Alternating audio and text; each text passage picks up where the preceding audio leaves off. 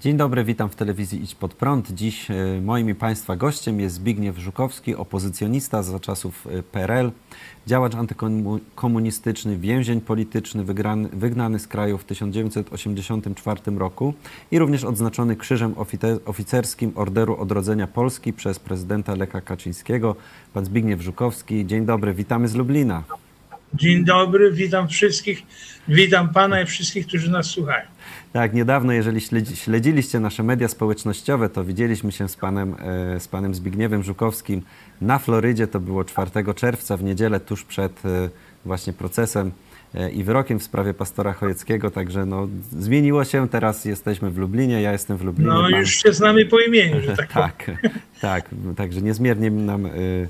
Miło, że mieliśmy okazję się zobaczyć i też przekazuję pozdrowienia od pastora Chojeckiego, który teraz ma, ma też spotkanie. Dziękuję bardzo, proszę przekazać ode mnie również.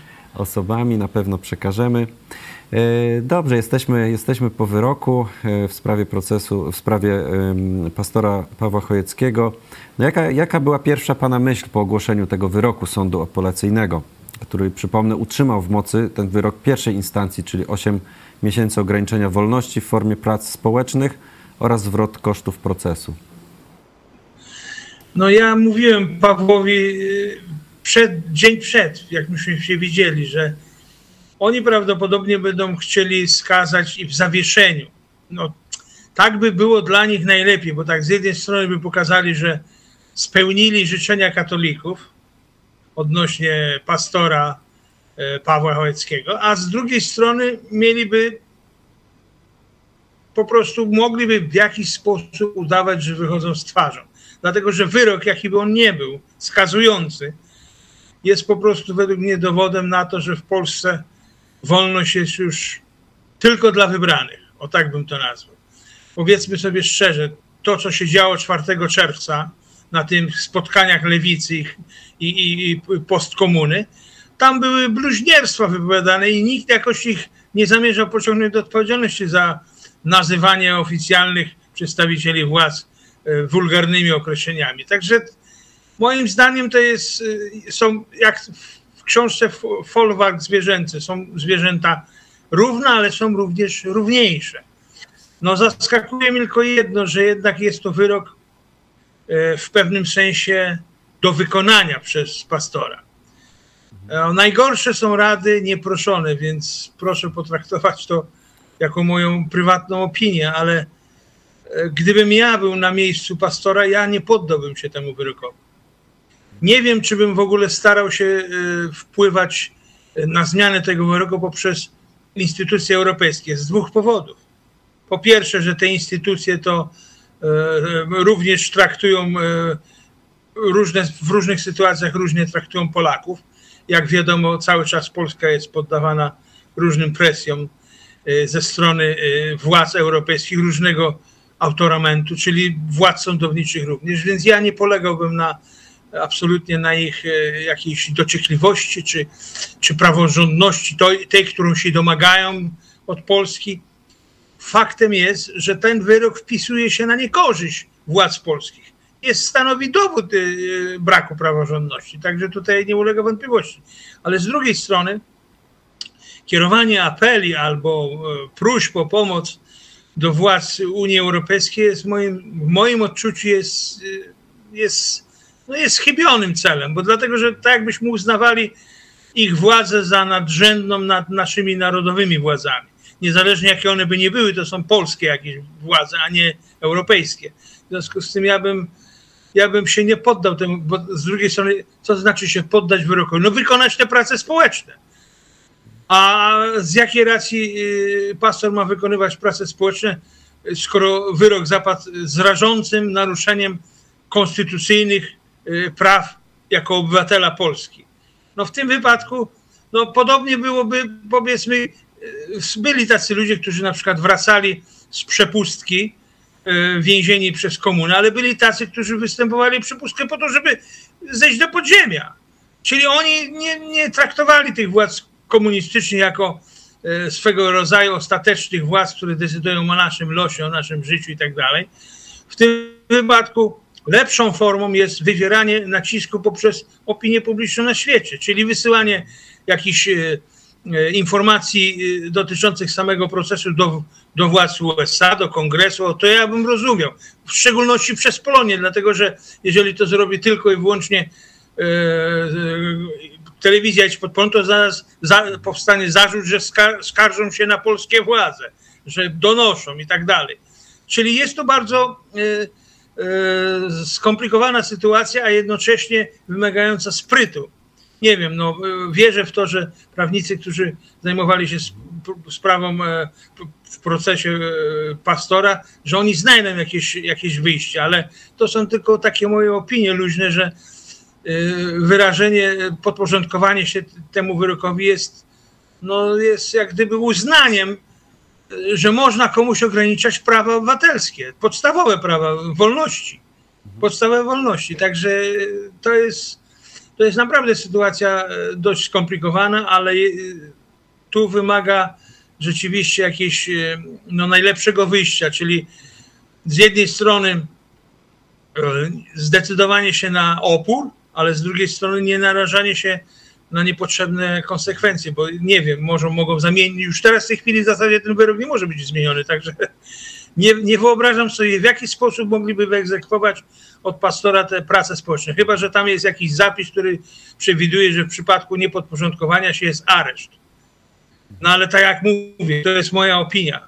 W moim odczuciu ja bym się zdecydował na areszt, ale tylko dlatego i wyłącznie dlatego, żeby pokazać, że ja nie zgadzam się z procesem jawnie e, niesprawiedliwym i będącym zaprzeczeniem jakichkolwiek poszanowania praw, praw i wolności obywatelskich. Chciałbym właśnie jeszcze zapytać o tą sytuację w Polsce, bo w styczniu, jak rozmawialiśmy, mówił Pan, że właśnie na rękę jest naszym władzom przeciąganie tego procesu. Wtedy było, tam sąd dopuścił kolejne dowody, później byli kolejni świadkowie przesłuchiwani i tak, tak zeszło do czerwca. No ale jednak ten, ten wyrok, wyrok jest, zapadł, nie ma tego dalszego przeciągania. Czy coś tu się zmieniło, Pana zdaniem? Czy to w ja myślę, polityce? Ja myślę, że się coś musiało zmienić, o czym my nie wiemy, że oni się zdecydowali jednak na wydanie tego wyroku. Ja nie podejrzewałem, ja podejrzewałem, że to będzie przeciągane w czasie, a może po pewnym czasie ulegnie przedawnieniu nawet. To byłoby najlepsze dla nich wyjście, ale z drugiej strony musiało się coś zdarzyć, być może nacisk samych biskupów, że trzeba z tą sprawą coś zrobić, no i jednocześnie z drugiej strony PiS chce się podlizać Kościołowi, bo przecież wybory się zbliżają, tak? Więc w czasie wyborów słowo księdza z ambony będzie dużo znaczyło, w związku z tym oni mogli się zdecydować właśnie na, na, na to, na, moim zdaniem, nie najlepsze dla nich wyjście, bo z jednej strony zrobili coś, co się spodoba biskupom, ale z drugiej strony coś, co może spowodować dalszą lawinę e, wojny hybrydowej przeciwko Polsce ze strony instytucji Unii Europejskiej. No to jest, to jest dla mnie e, oczywiste, że tak będzie. A jak Pan właśnie ocenia tą, tą diagnozę pastora Chojeckiego, że w Polsce rządzi ten układ biskupów katolickich i układ postkomunistyczny wspólnie ręka w rękę? Czy, czy, czy to jest przesadzona teza, czy prawdziwa? Jak pan nie, to nie jest wcale przesadzona teza. Kato komuna ma miejsce. To jest, można powiedzieć tak, że przed okrągłym stołem, zanim on w ogóle nastąpił, to gdyby w przygotowaniu tego, to nigdy by to się nie udało komunistom. Jest, nie wiem na ile jest to, ta moja informacja jest prawdziwa, bo tego nigdy nie byłem w stanie zbadać, ale już pod koniec stycznia tysiąc dziewięćset osiemdziesiątego drugiego roku podjęto rozmowy, w których brał udział biskup Dąbrowski. W jakiejś niewielkiej parafii, na terenie niewielkiej plebanii, w niewielkiej parafii na Dolnym Śląsku. Drugim uczestnikiem był Urban, Jerzy Urban. Czyli to były te pierwsze rozmowy. Później do tego dołączył Andrzej Wielowiejski, to już był marzec czy luty. I wiadomo, że Kościół tu odgrywał czołową rolę. Komunistom zależało na tym, żeby przekonać do, do swojej intencji, do swoich y, zamysłów katolickich biskupów. No bo wiadomo. I, i pojęcie kato-komuna moim zdaniem jest jak najbardziej uprawnione. Mamy do czynienia w Polsce z różnymi odmianami komunizmu. Jest eurokomunizm, jest tak zwany komunizm wojujący, zielony, pod, pod, pod hasłami ekologii i tak dalej. A kato komuna to jest ta najstarsza część, to jest coś takiego jak porozumienie, które nastąpiło w tysiąc dziewięćset pięćdziesiątym roku. prawda? Oni zgodzili się na to, że będą potępiać żołnierzy wyklętych w zamian za jakieś tam koncesje, które, które otrzymają od, od władz komunistycznych. I, i to, to był ten pierwszy krok. Potem był, był list biskupów polskich do niemieckich: przebaczamy i prosimy o przebaczenie, co się stało podstawą do rozpoczęcia procesu konwergacji ustrojowej, bo ją trzeba było jakoś zacząć. No nie można było, przez wiele lat by, były zwalczane ośrodki na Zachodzie, kształtowania opinii publicznej, i nagle by komuniści w, w Polsce powiedzieli: no to my się już teraz dogadamy. Nie, to musiało, to był pewien proces. I, i tu biskupi też odegrali ra, główną rolę, bo oni byli tym pośrednikiem. Także moim zdaniem katokomuna i jej następstwa w przyszłości będą coraz gorsze. Wyobraźmy sobie sytuację, że PiS pokonuje opozycję, która, no tą totalną opozycję, bezwarunkowo, czyli dwie trzecie ma w Sejmie. To tego typu pomysły, jak ograniczenie wolności religijnych i tak dalej, to byłyby na porządku dziennym wprowadzane tak natychmiast bez pytania. W tej chwili mamy w pewnym sensie może nie tyle równowagę, że jest po drugiej stronie ta druga strona, która się nie zgadza z rolą Kościoła w Polsce i zwalcza, i zwalcza tą rolę, zwalcza te następstwa e, e, wpływu biskupów i w ogóle episkopatu polskiego na, na sytuację w Polsce. Ale gdyby zabrakło, ja nie twierdzę, ja nie popieram absolutnie tej, tej pozycji totalnej, ale gdyby jej nie było w tym momencie, w tej chwili, to Paweł Chojecki nie byłby skazany na pracę społeczną, tylko na więzienie, to wieloletnie. Na więzienie wieloletnie. W tej chwili jesteśmy w sytuacji, gdzie gdyby PiS przejął całkowicie władzę, to wprowadzą przepisy, które będą mówiły, że ktokolwiek myśli inaczej jak oni, to już od razu z góry jest onuca rosyjska, agentura wpływów wschodu i tak dalej, i idzie do więzienia bezwzględnie. Przykład Piskorskiego, aczkolwiek on komunista jest, ale to dowodzi tylko, że, że polskie władze nie liczą się z żadnymi przepisami, nawet swoimi własnymi. Został utworzony tak zwany areszt wydobywczy. Co to znaczy? No wsadzamy klienta do, do więzienia i trzymamy go tak długo, aż zacznie mówić tak, jak chcemy. No to co to się... Jak, jak to nazwać? To jest totalitaryzm kompletny. Już nie ma żadnych pozorów. Nieważne, że on, powiedzmy, yy, otwarcie, w jakimś sensie otwarcie popierał Rosję i tam ulegał wpływom rosyjskim. Chodzi o sam fakt, że pozbawiano go wszystkich instrumentów pozwalających na bronienie się. Dawniej, jak ja siedziałem w więzieniu, to zamykano na, dwadzieścia, na czterdzieści osiem godzin i sankcja prokuratorska wynosiła trzy miesiące. I po trzech miesiącach była wznawiana. To była komuna, a w tej chwili można wsadzić człowieka i trzymać go do upadłego, że tak powiem, aż, aż zacznie mówić to, co, co, co chcemy. Co chce, żeby, co chce Ziobro, żeby mówił. No, o, w ten sposób. Mhm. Także tutaj udział biskupów dowodzi, że katokomuna jest w tej chwili tą formą komunistyczną wojującą i chyba, chyba wydaje mi się, że jedną z tych silniejszych. No tam powiedzmy e, ci ludzie, którzy e, propagują odstępstwa od natury, czy tam ekolodzy, te spod tęczowe flagi, no to oni są raczej według mnie te, w warunkach polskich oczywiście, bo na Zachodzie to jest bardzo silne, ale tu w warunkach polskich to oni są pewnego rodzaju taką egzotyką, egzotyką społeczną, bo nawet oni sami chyba tego nie traktują poważnie. Natomiast katokomuna to ona opiera się na instytucjach Kościoła i ona ma rzeczywiście duży wpływ, bo teraz wyobraźmy sobie, niech księża zaczną mówić coś z ambony w kwestii, kogo ma, mamy wybierać w wyborach. Wiadomo, że ludzie będą słuchać księży. No. No to jest normalne.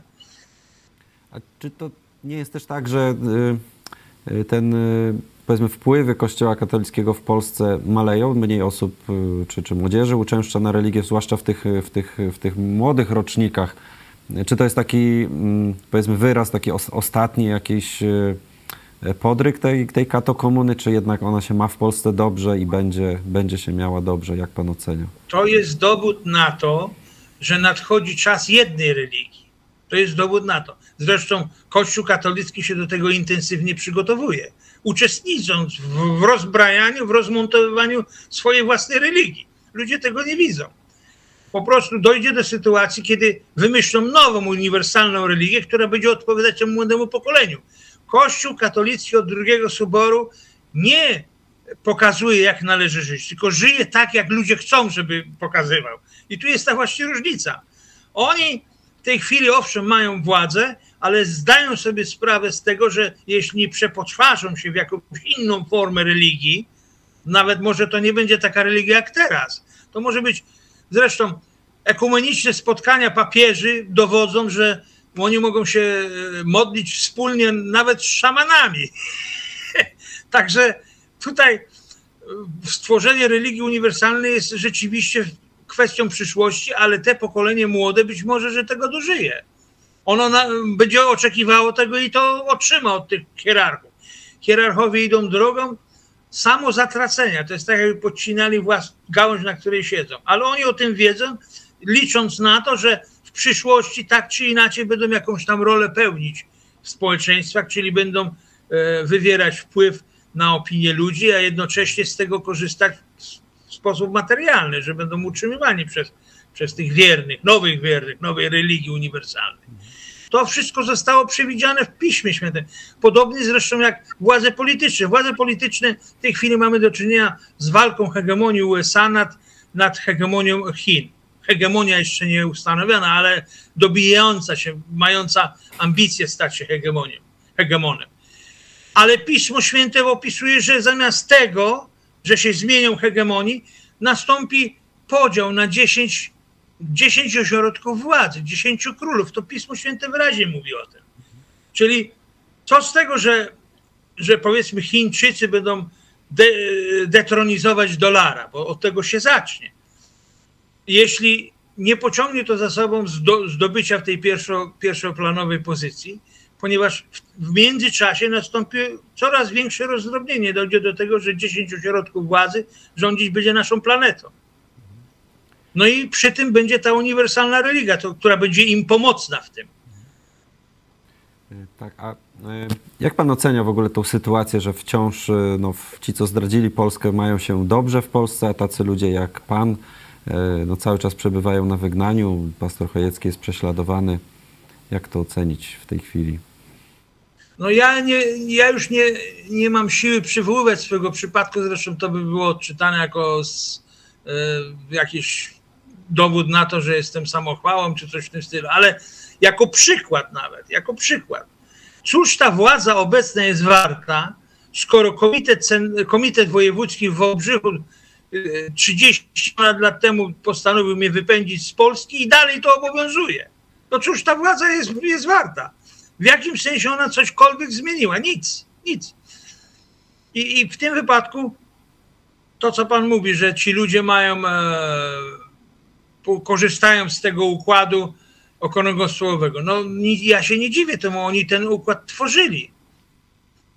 Biskupi też z tego korzystają. Żyją sobie jak, jak oni mają raj na ziemi. Takie wartości, jakie posiada Kościół katolicki w Polsce, nie tylko w Polsce, to, to oni w średniowieczu nie mieli takich, takich możliwości jak teraz. Czyli oni jako strona Okrągłego Stołu, oczywiście, tak samo komuniści. Komuniści teraz się nazywają demokratami, liberałami, ekologami broniącymi planety, czy tam powiedzmy ludźmi wyczulonymi na mniejszości seksualne czy rasowe, nieważne. To są wszystko byli komuniści, albo ich dzieci, albo ich prawnuki albo ich dzieci. Także mnie to nie dziwi. Ja tylko mogę żałować jednego, że do ludzi to nie dociera.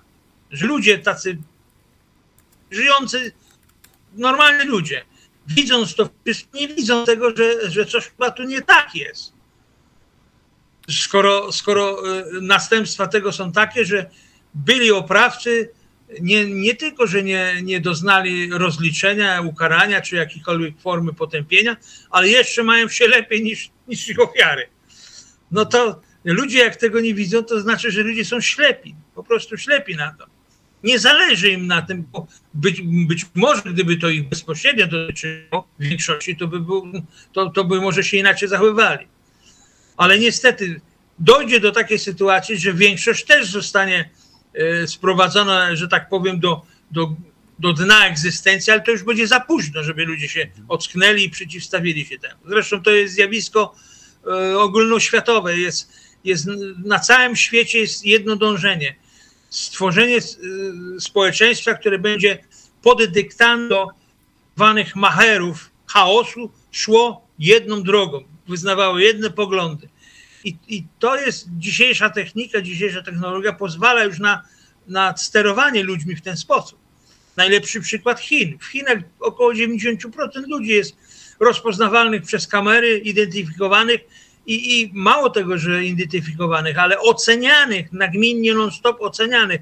Dostają minusowe punkty, z, z tego wynika jakaś y, uciążliwość, na przykład nie mogą lecieć gdzieś tam albo y, kupić biletów y, na pociąg. W każdym razie to są sytuacje, do których dążą wszystkie władze, tylko w różnym stopniu jest to zaangażowane. I co tu trzeba powiedzieć? Polskie władze jako takie, te obecne, mają niewiele do powiedzenia w tym wypadku. Może się komuś wydawać, że premier czy tam prezydent ma jakiś, jakiś wpływ na to. Absolutnie nie. Oni są sterowani tak samo. Zwłaszcza, że mają na nich tak zwane haki, różne haki. I, i dzięki temu mogą nimi sterować. W razie czego, gdyby się chcieli zawarto oswobodzić i wyzwolić spod wpływu, no to im zaraz szybko przypominają, że mają na nich jakieś tam, powiedzmy, kompromitujące te materiały. No PiS w ogóle jest, jest w tej chwili to już ma, pod wieloma względami ma już opinię w świecie, w ogóle w Polsce. No skoro prowadzą tego typu sprawy, jak przeciwko pro, pro, pastorowi Chojeckiemu i to się rozniesie po, po Europie, po świecie, no to co mogą sobie pomyśleć o tych władzach? No, że to są totalitarne władze i to wszystko. No.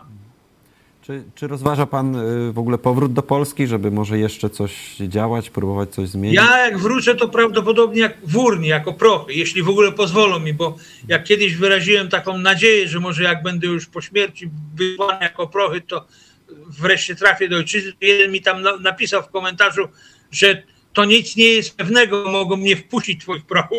Tam niektórzy ludzie mi nieraz doradzali, mówi, wybierz sobie inny region Polski i tam się przenieś. Moim zdaniem to nie, nie o to chodzi. Oni po prostu mają pewnych ludzi na liście, którzy jak zostali wygnani, tak nie mogą wrócić. No. I, I to niezależnie kto rządzi. Może rządzić P O, może rządzić PiS, nieważne. No najlepszy dowód, jak rządziło P O, to przez prawie dwa lata utrzymywało w tajemnicy to, że ja zostałem odznaczony Krzyżem Oficerskim. No, no to jest śmieszne, no ale tak było.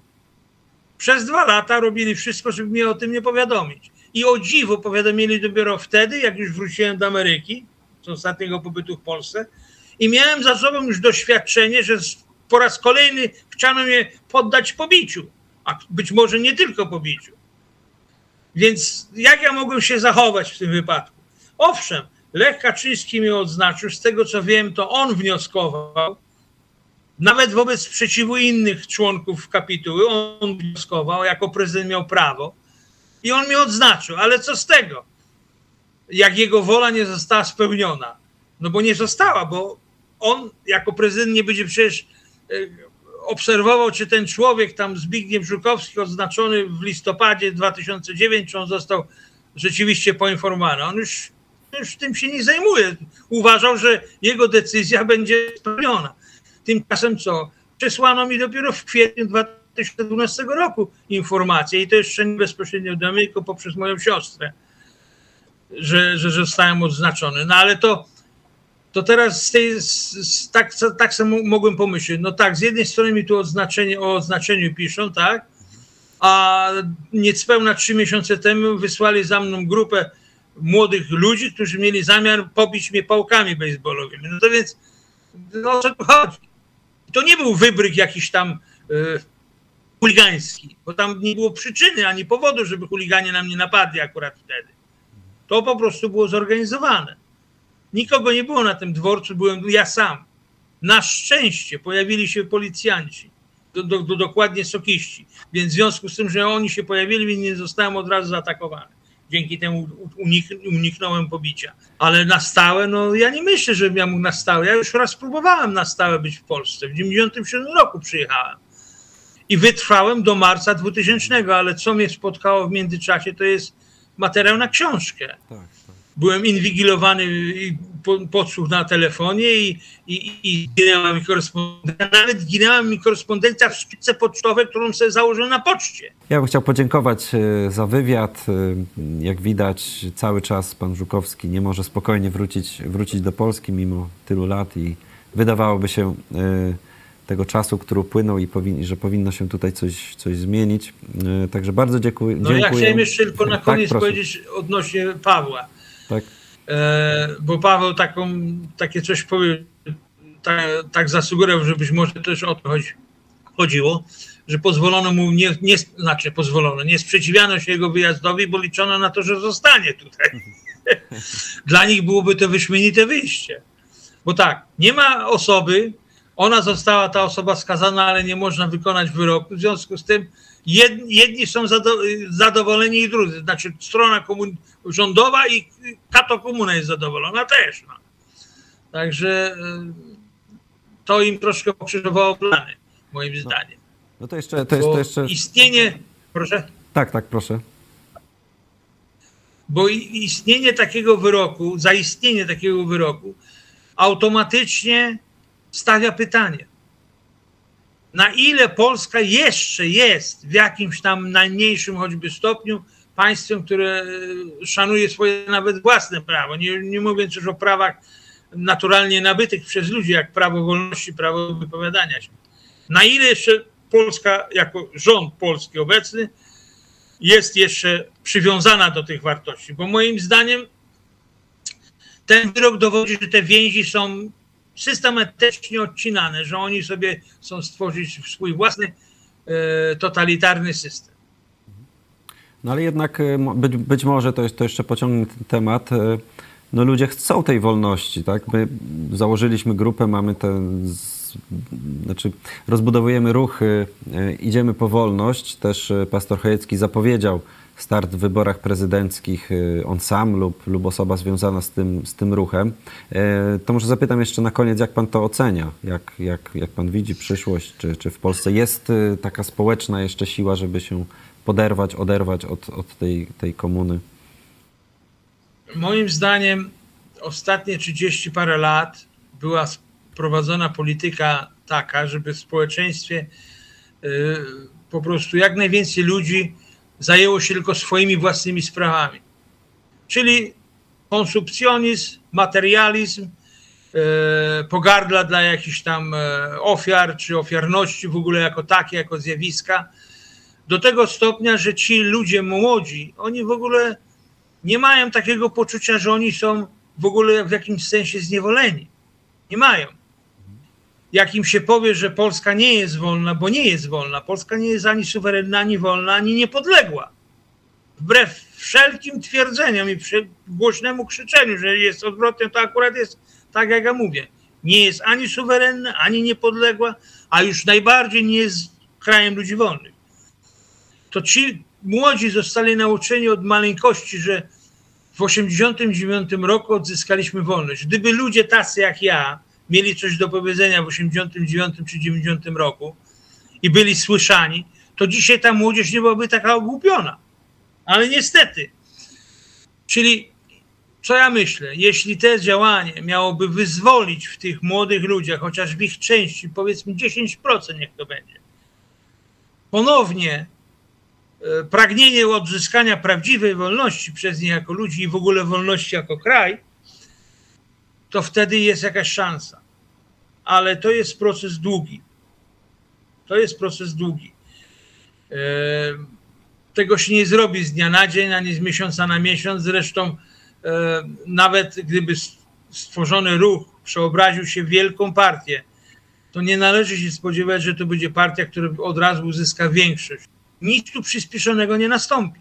Jest tylko jedyna możliwość, liczyć na to, że się zgromadzą ludzie wokół idei wolności i, i będą na tyle dobrze zorganizowani, żeby przetrwać represje, bo na pewno spadną na nich represje i ostatecznie po powiedzmy dwóch, trzech dekadach okaże się, że oni mają większość. Na drodze demokratycznej przejmą władzę. Na drodze demokratycznej w, w dzisiejszych czasach, w świecie dzisiejszym jest bardzo trudno prze, przeprowadzić słuszne reformy i słuszne działania. dlatego że zbyt dużo jest ludzi, którzy są przeciwni temu. I oni nas przegłosują zawsze. Na dzień dzisiejszy zawsze nas przegłosują. I takie jest moje zdanie, czyli ja nie twierdzę, że to jest chybiony cel, chybiony pomysł czy chybiony cel. To jest po prostu długotrwały marsz. To jest długotrwały marsz. To jest coś takiego, jak lewacy wymyślili w latach sześćdziesiątych marsz przez instytucje. I dokonali tego marszu. I dzisiaj mamy tego efekty. To musiałby się taki nowy, nowa idea pojawić, marsz ludzi wolnych poprzez instytucje zniewolone. No nie wiem, czy to by było możliwe. Być może. W każdym razie to jest, to jest wieloletni wysiłek. Bardzo panu dziękuję za wywiad. Moim państwa gościem był Zbigniew Żukowski, opozycjonista z czasów P R L. Działacz antykomunistyczny, też były więzień, wygnany z kraju. Bardzo panu dziękuję i do usłyszenia, do następnego. Dziękuję razu. Również i wszystkich was serdecznie pozdrawiam w kraju i na obczyźnie. My również pozdrawiamy. Do zobaczenia. Dziękuję. Do zobaczenia.